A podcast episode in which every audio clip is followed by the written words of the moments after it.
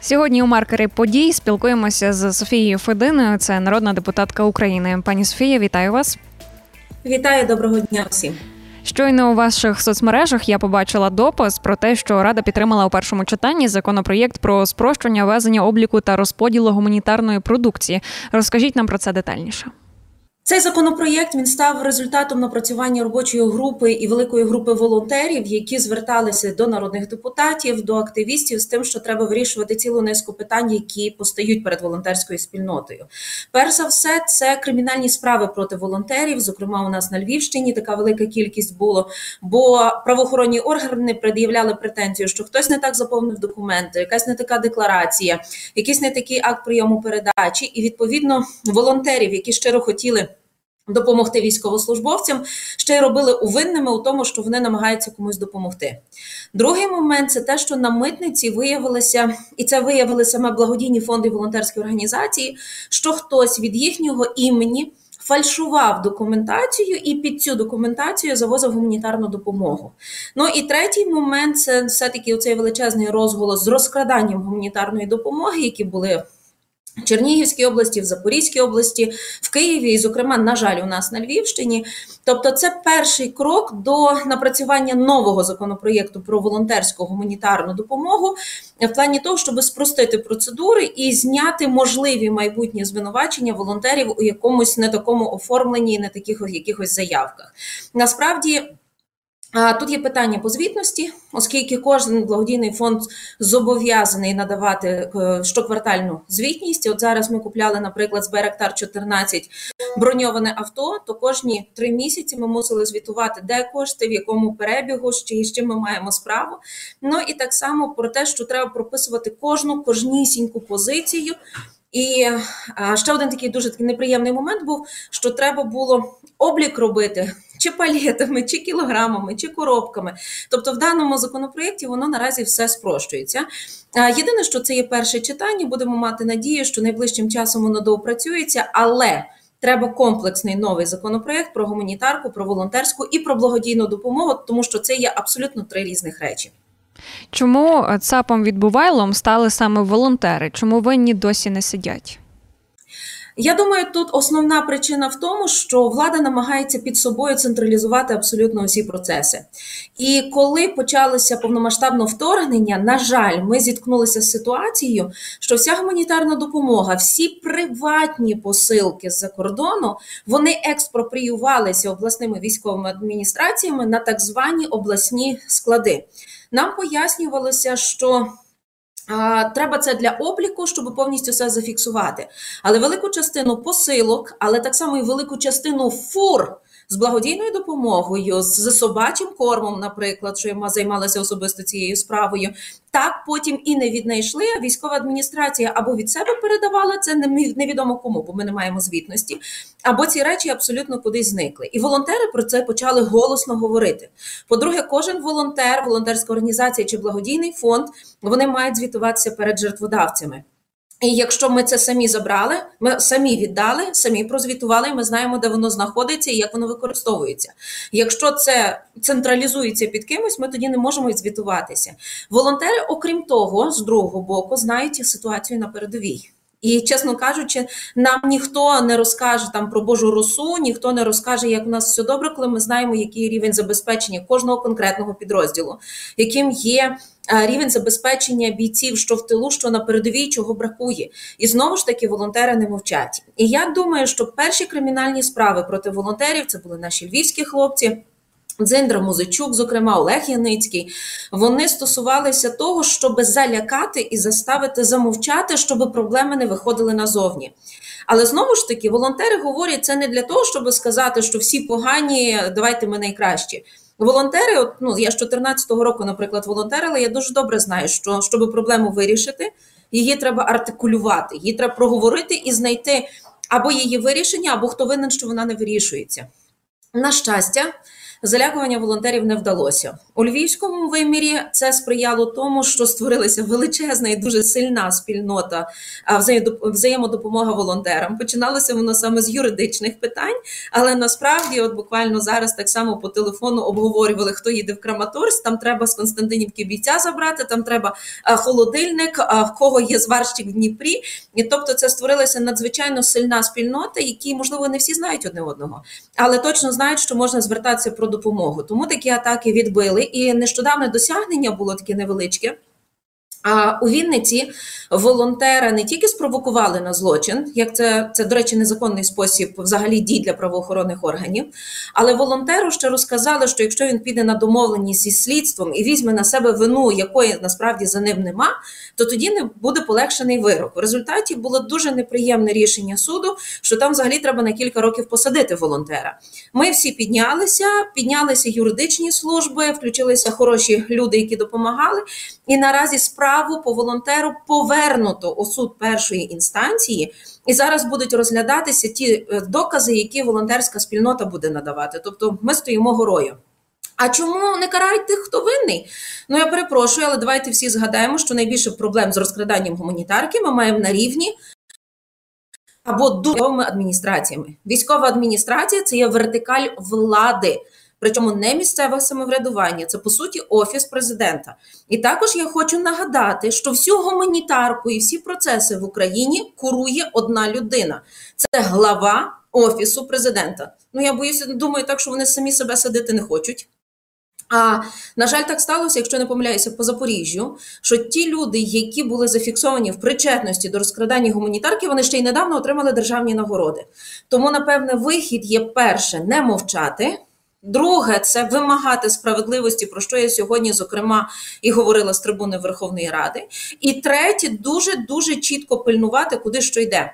Бо тут я мушу наголосити, ви ж напевне чули оцей скандал по курнику в селі Убині е, Львівської області, де не тільки була розкрадена кілька місяців поспіль гуманітарна допомога, а де нещодавно знайшли документи, що там були речі виготовлені на замовлення Міністерства оборони. І проблема була в тому, що всі правоохоронні органи по суті не побачили, хто це робив, як це робилось, хто за цим стоїть. А на жаль, під тиском влади все, що там було в терміному порядку, без обліку, без звітності, без переліку, було нібито передано на фронт. Ми до сих пір не знаємо, що там і як було, крім того, що ми бачили там махрові халати.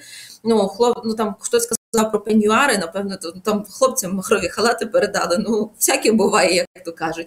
Але питання в тому, що це треба припиняти. І це треба дуже чітко звітувати. І тому ми направляємо, і я, зокрема, з депутатські запити до правоохоронних органів, що що це відбувається. Ну всі осліпли, оглухли і нічого не бачать. Ну так не може бути. Це це на цьому треба ставити крапку. Пані Софія, а як ви оцінюєте рішення комісії зі стандартів державної мови щодо перейменування Запоріжжя і ще низки інших населених пунктів України? Взагалі для чого це робити? Um, насправді таке враження, що вони нас відволікають від якихось інших проблем. Я думаю, можливо, зокрема, якісь ситуації на фронті, проблеми в економіці, дурнуваті законопроєкти, які зараз монобільшість виносить на рішення Верховної Ради, тому що комісія вийшла за межі своїх повноважень. І вони зробили те, чого взагалі не мали права робити, і в тій сфері, куди вони не мали пхатися. Вони мали тільки проаналізувати комуністичні просовєтські назви і дати перелік і пропозиції змін. Вони не мали лізти там, де немає якихось претензій.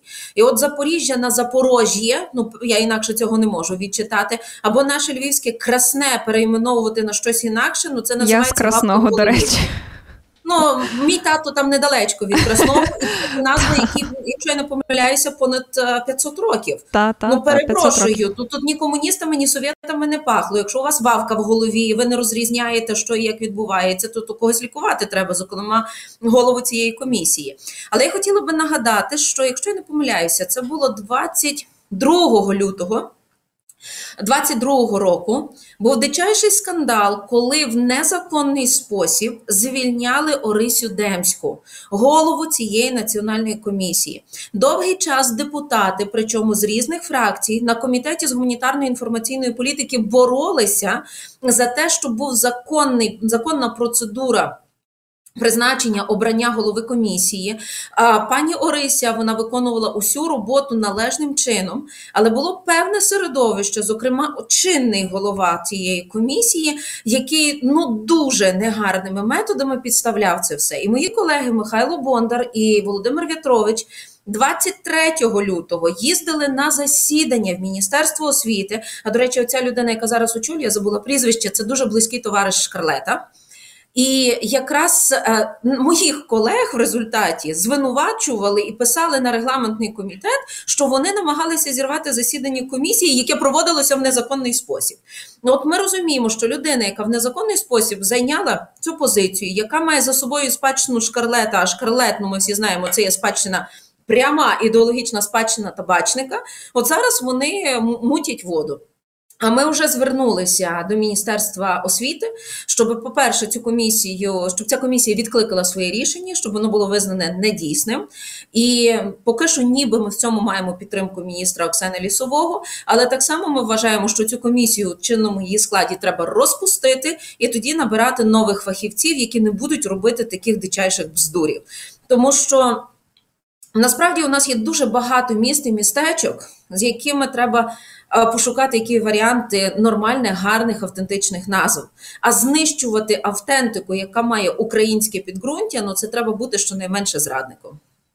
Так, ще згадаємо московський патріархат. Тут вчора з'явилася інформація, що Денис е, Шмигаль доручив перевірити три святині московського патріархату на Волині. Як ви гадаєте, чому їх ще досі просто перевіряють, а нічого з ними не роблять? Учора у своєму зверненні до Дня Конституції президент Зеленський сказав дуже приємно для кожного українця е, річ. Перше, ну то це такий важливий момент, що нам треба позбутися духовної залежності від московської церкви. І в мене тепер питання і до президента Зеленського, і до Офісу президента, і до Руслана Стефанчука, і до моновлади. Якщо президент каже ось такі речі, то якого біса Законопроєкт про заборону московської церкви до сих пір не виноситься в сесійну залу. Ми це питання штурмували з перших днів вторгнення. Воно дуже помало йшло. В результаті восени було подано законопроєкт 8221, Перший автор Микола Княжицький, але підписано усіма по суті фракціями, який пропонує на основі європейських конвенцій з прав людини опираючись на питання національної безпеки, заборонити московську церкву. І це насправді нам наші західні партнери не зможуть нічого зауважити, тому що там є дуже конкретні міжнародні норми, які дозволяють зробити це Україні. Комітет підтримав цей законопроєкт, і він нікуди далі не пішов. Потім нам сказали, що Зеленський доручив розробити новий урядовий законопроєкт. А не пам'ятаю номера, але він дуже беззубий. Він може вкинути Україну у вир судів, що Московська церква буде судитися з українською державою, що вони зрештою зараз і роблять. Але навіть цей законопроєкт ми підтримали, щоб хоча б щось вже пішло в роботу. Бо я скажу, що наші силовики, зокрема служба безпеки, вони просять дуже дуже про підтримання такого законопроєкту, бо інакше вони не мають повноцінних механізмів боротися з московською попівською шоблею. І що за цей час ні разу не було навіть пропозиції винести в залу. Ну то перепрошую, тут е, треба з шизофренією цією внутрішньою розбиратися. Європейська солідарність. Що погоджувальної ради піднімає це питання московської церкви, і на жаль, воно далі не рухається. Тому я думаю, що усі оці, ем, скажімо так, конвульсії, зокрема Шмигаля, перевірити, щось там не перевірити, це ем, імітація діяльності, і насправді за тим нічого немає. Нам треба дати силовикам інструментарій щоб вони могли розправлятися зі зрадниками, і притягати їх до відповідальності.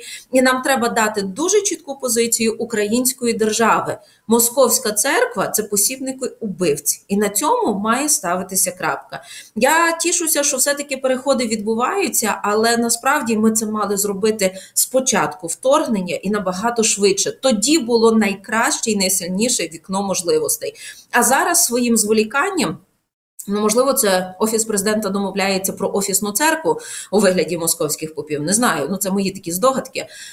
Але зараз ми просто своїм зволіканням даємо їм можливість знайти оці такі лази, як би собі викрутити своє майбутнє в Україні. Я до речі, от чому кажу про ці лази, тому що, на жаль, по ситуаціями з забезпеченням української армії коптерами ми програли цілий рік, поки наша держ. Держекспортконтроль, там де очолює його Поль Павліченко, поки вони рік блокували завезення мавіків, поки вони рік блокували завезення запчастин, за цей рік московити уклали всі контракти розробили власні коптери, і зараз з них фігачать по наших хлопцях. Оцей конкретний приклад, із за якого ми втратили десятки тисяч життів, воно би мало нас навчити, що зараз з московською церквою ми не маємо права зволікати. Пані Софія, ще хочу згадати один законопроєкт, ініціатором якого був Володимир Зеленський. Це законопроєкт про застосування англійської мови в Україні. І от вже деякі експерти б'ють на сполох, кажуть, що таким чином взагалі український дубляж він зникне. Чому так? Я вважаю, що Володимир Зеленський мав би звільнити отак з ходу цю людину, яка йому підсунула на підпис цей законопроєкт, тому що це реально підстава президента. Вчора навіть в своїй промові президент говорив про захист українського всього, так от дуже пафосно, дуже патріотично. Але насправді цей конкретний законопроєкт він знищує українську мову. Мало того, що він а, вилучає по суті велику частку української мови з навчального процесу, він дійсно знищує український дубляж, який є ну я скажу. Ну, можливо, не першою, але далеко і не другою е, основою для переходу багатьох людей на українську мову, тому що він крутий, він а, настільки якісний, що багато людей ходило саме на український дубляж е, фільмів, навіть коли були московські версії доступні. І дубляж він вчив людей вільно користуватися українською мовою. Якщо його зараз забрати всі іноземні фільми. Давати е, в оригіналі тільки з субтитрами, це означає, що український дубляж знищується. А підтримки українського кіновиробництва в тій кількості, які би мало бути, його немає і не буде найближчі роки. На жаль, тому що бюджет є абсолютно пустий через коронавірус, через вторгнення і через ті проблеми, які ми маємо в економіці. Але тут от про це не говорять. Але є ще третя дуже велика проблема: от що всі чиновники, які хочуть займати якісь посади, вони мають знати англійську мову. Це насправді є дискримінація за мовною ознакою, тому що багато людей ще зі школи вчили хто німецьку.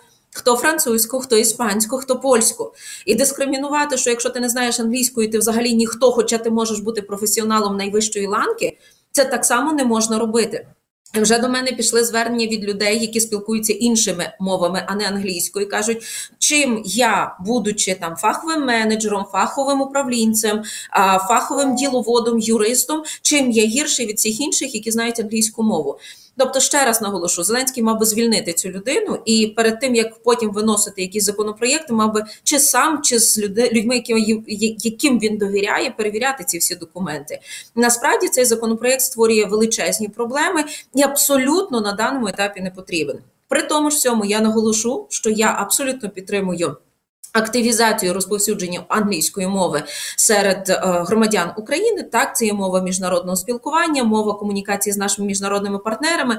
Але я наголошу, що з 2017 року була програма підтримки англійської мови в Україні, були заохочення для державних чиновників, зокрема для вчителів, також можливості бути на безкоштовних курсах підвищення кваліфікації, де вдосконалювати свої знання англійської. Тобто, це все було. І зараз треба було би не творити невідомо що, не придумати велосипед, а просто продовжити те, що є, тому що зараз запит людей на інші мови ну мається на увазі на заміну московської, він є величезним і це пішло би своїм нормальним шляхом, без бездурів.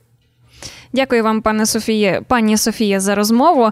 Я нагадаю, сьогодні у маркері подій ми спілкувалися з народною депутаткою України Софією Фединою. Мене звати Ольга Салабай. До зустрічі.